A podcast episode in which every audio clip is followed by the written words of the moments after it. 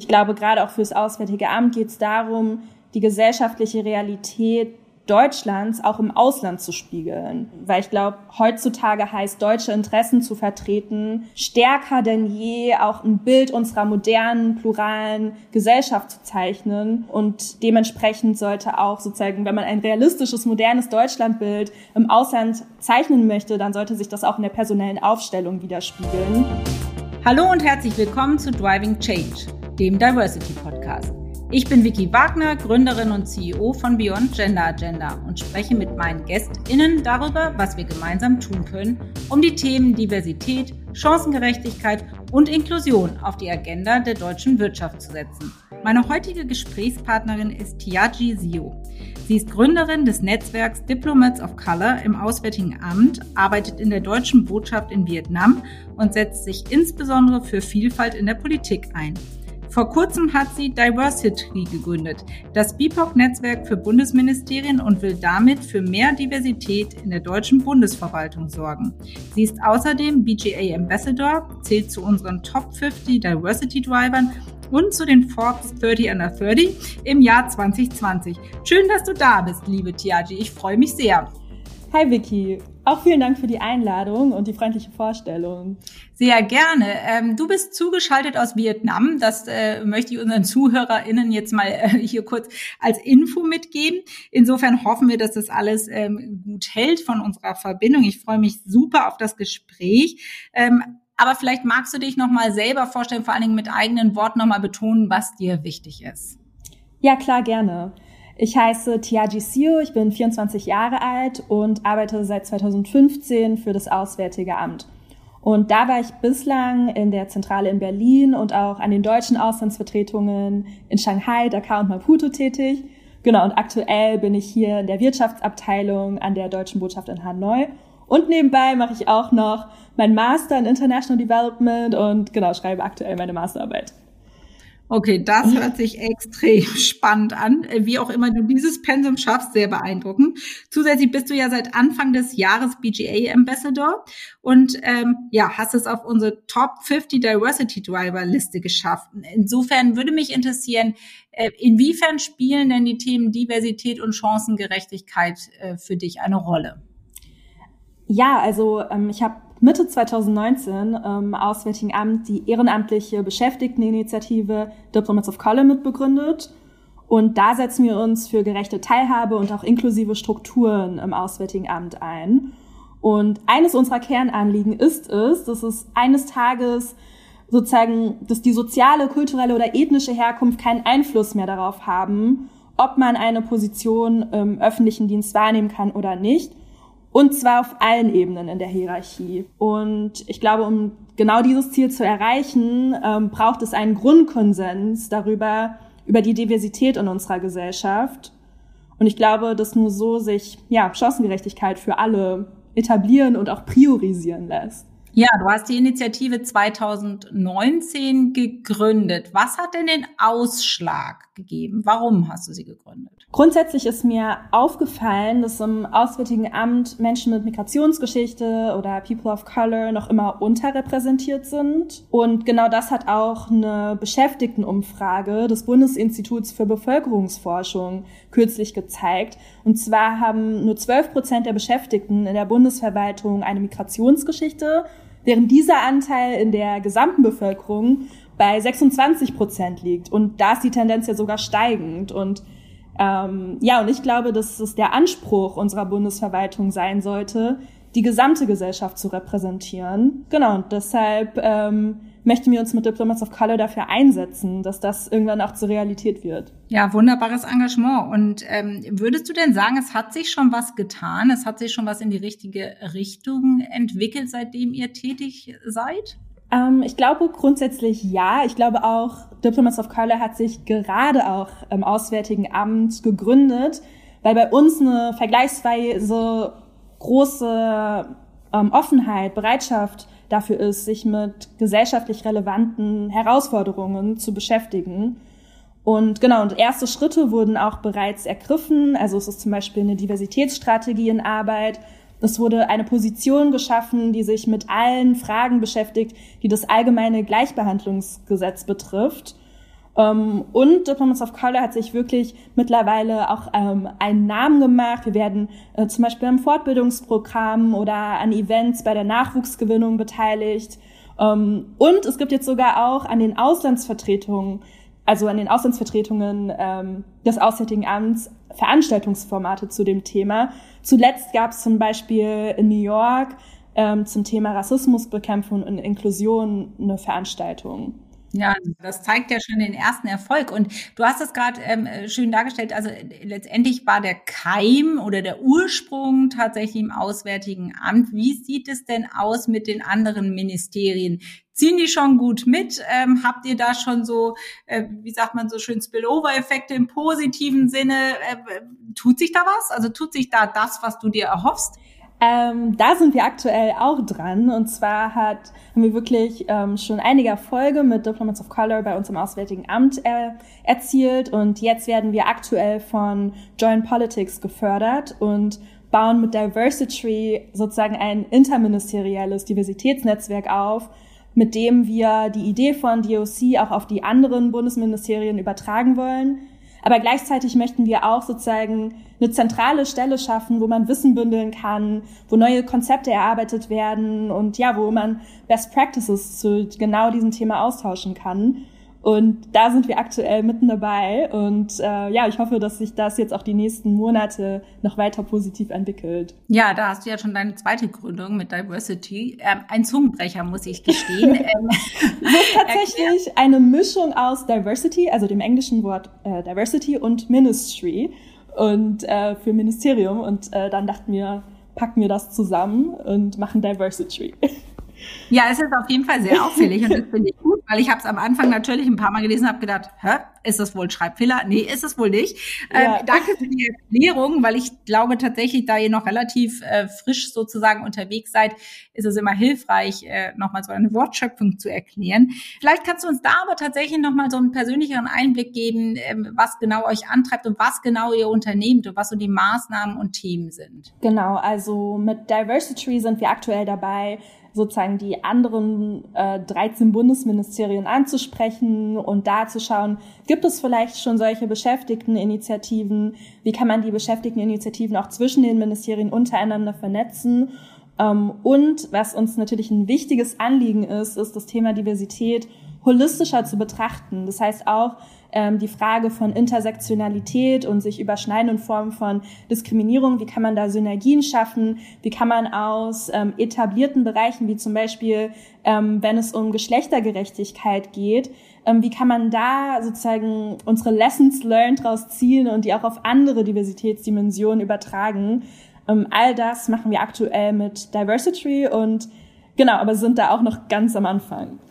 Das heißt, ähm, ihr bündelt ähm, so ein bisschen auch das, das Wissen und die Bemühungen, äh, die es rund um Diversity gibt innerhalb der Ministerien und, und schaut eben, dass ihr das Ganze so ein bisschen breiter anlegt ähm, als bei DOC, wo ihr ja schon fokussierter seid. Ähm, das habe ich, glaube ich, richtig verstanden. Ähm, wie würdest du denn da sagen, wenn man jetzt mal alle Diversity-Dimensionen betrachtet, ähm, sind da die Ministerien schon etwas besser aufgestellt oder sieht das eigentlich genauso aus, als wenn man sich jetzt fokussiert nur auf ähm, äh, People of Color? Ähm, ich glaube, das ist ganz unterschiedlich. Also ich kann fürs Auswärtige Amt zum Beispiel sagen, es gibt ja äh, grundsätzlich seit äh, 2001 schon das Bundesgleichstellungsgesetz, das explizit äh, Männer und Frauen in jeglicher Hinsicht gleichstellen soll.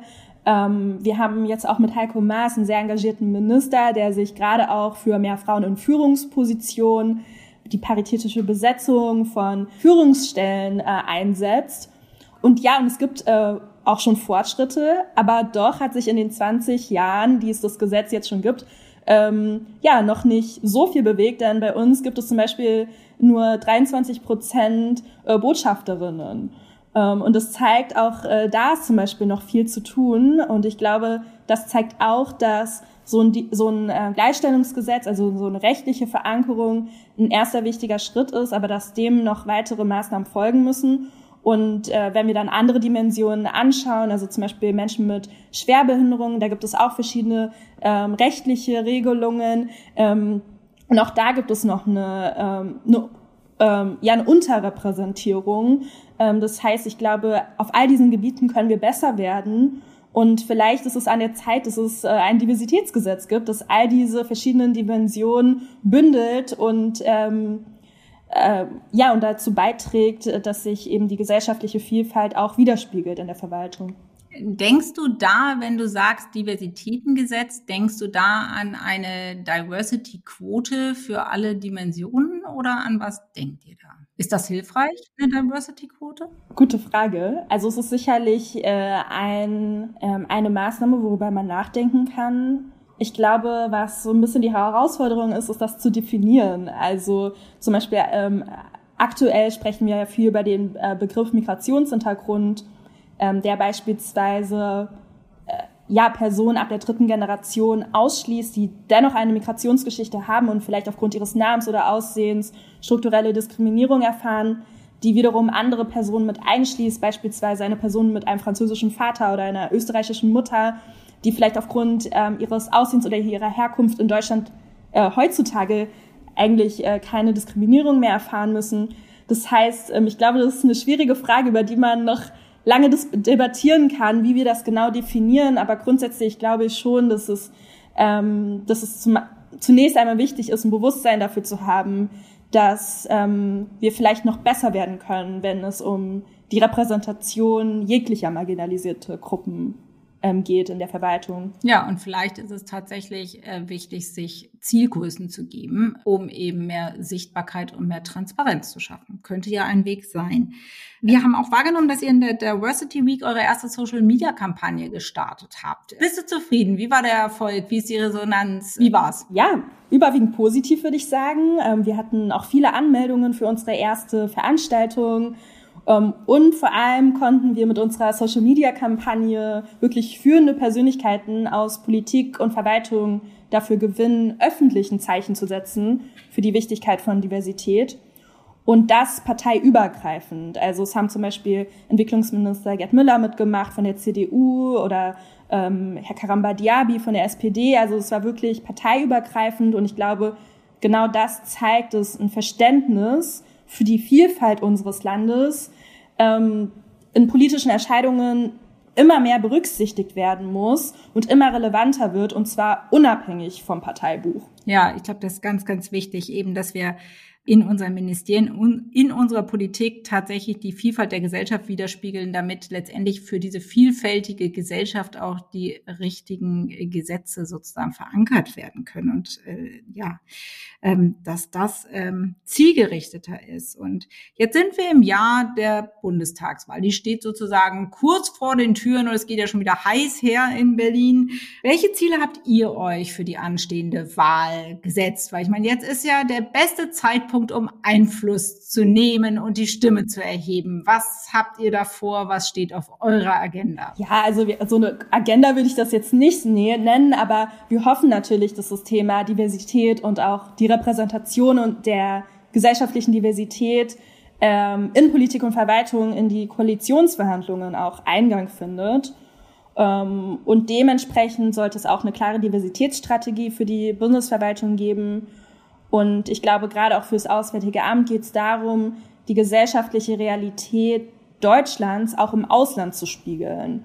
Ähm, weil ich glaube, heutzutage heißt, deutsche Interessen zu vertreten, stärker denn je auch ein Bild unserer modernen, pluralen Gesellschaft zu zeichnen um, und dementsprechend sollte auch sozusagen, wenn man ein realistisches, modernes Deutschlandbild im Ausland zeichnen möchte, dann sollte sich das auch in der personellen Aufstellung widerspiegeln. Das, ähm, das hoffen wir natürlich, dass das durch eine Diversitätsstrategie gelingt. Habt ihr da ganz konkrete Vorschläge auch gemacht oder ist das mehr eine Forderung, die ihr stellt? Nee, also das sind alles natürlich äh, Vorschläge. Letztendlich sind das politische Entscheidungsträger und Trägerinnen, die darüber debattieren, was da am Ende das geeignetste Mittel ist. Ähm, aber ja, wir, wir schlagen zum Beispiel vor, dass man zunächst erstmal eine Evaluierung vornehmen müsste, also wirklich schauen, ähm, ob zum Beispiel die Auswahlkriterien äh, tatsächlich oder nur scheinbar objektiv gewählt sind. Das heißt, gibt es beispielsweise,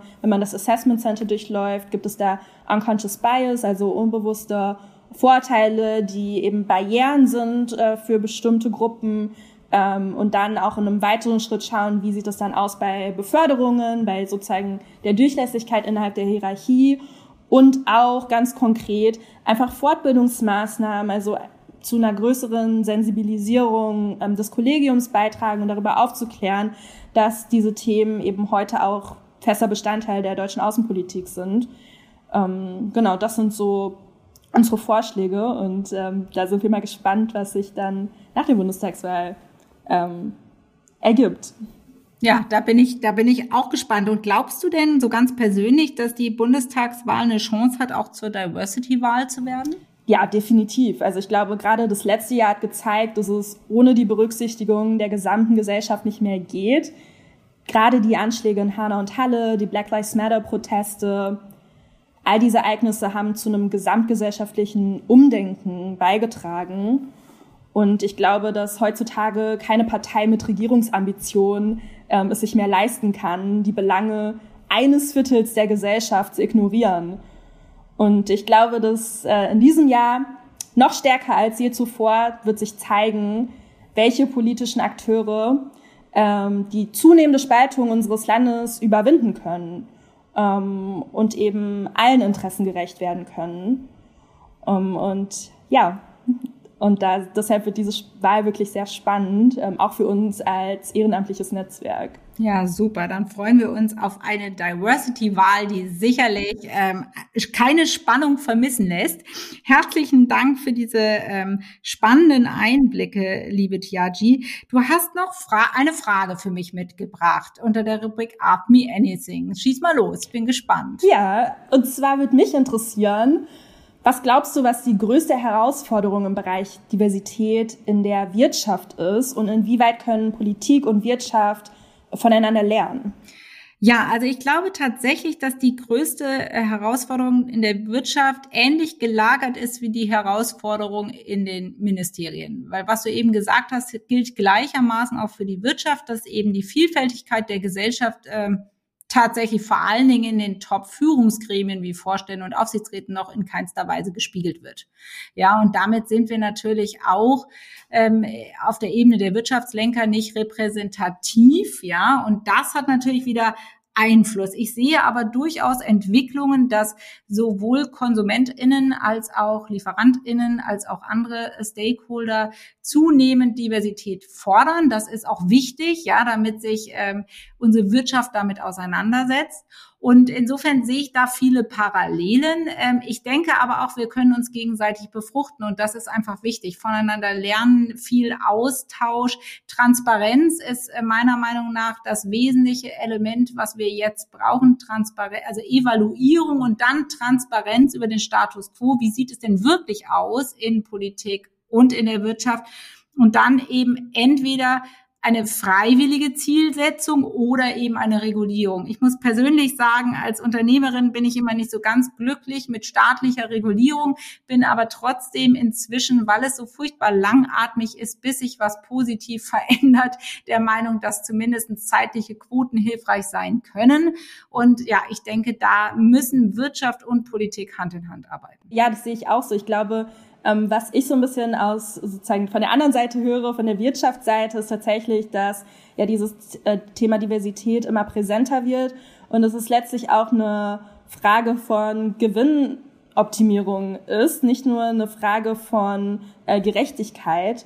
Ähm, und ich glaube, gerade auch dieses Argument gilt vielleicht auch für die Verwaltung, denn auch eine Verwaltung sollte ja möglichst effizient und ähm, innovativ arbeiten.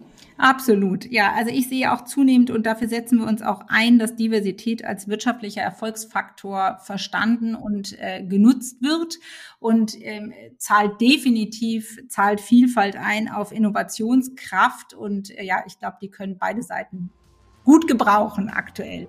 In diesem Sinne, herzlichen Dank, liebe Tiagi, für deine persönlichen Einblicke, für dein Engagement und deine Leidenschaft, den Status quo herauszufordern in den Ministerien und äh, politischen Instituten. Ich glaube, genau das braucht es jetzt. Ich wünsche dir ganz viel Erfolg. Ich wünsche uns allen eine super spannende Bundestagswahl, die zur Diversity-Wahl wird. Und in diesem Sinne, herzlichen Dank und herzliche Grüße nach Vietnam. Vielen Dank. Ich hoffe, euch hat diese Folge von Driving Change, dem Diversity Podcast, gefallen. Neue Folgen gibt's immer donnerstags. Und damit ihr keine Folge verpasst, abonniert uns gerne auf allen gängigen Podcast-Plattformen und folgt uns auf LinkedIn, Instagram und Twitter. Falls ihr Ideen habt, welche GästInnen ich einmal in unserem Podcast einladen soll, macht doch gerne einen Vorschlag. Ich freue mich darauf und immer über euer Feedback. Bis zum nächsten Mal, eure Vicky.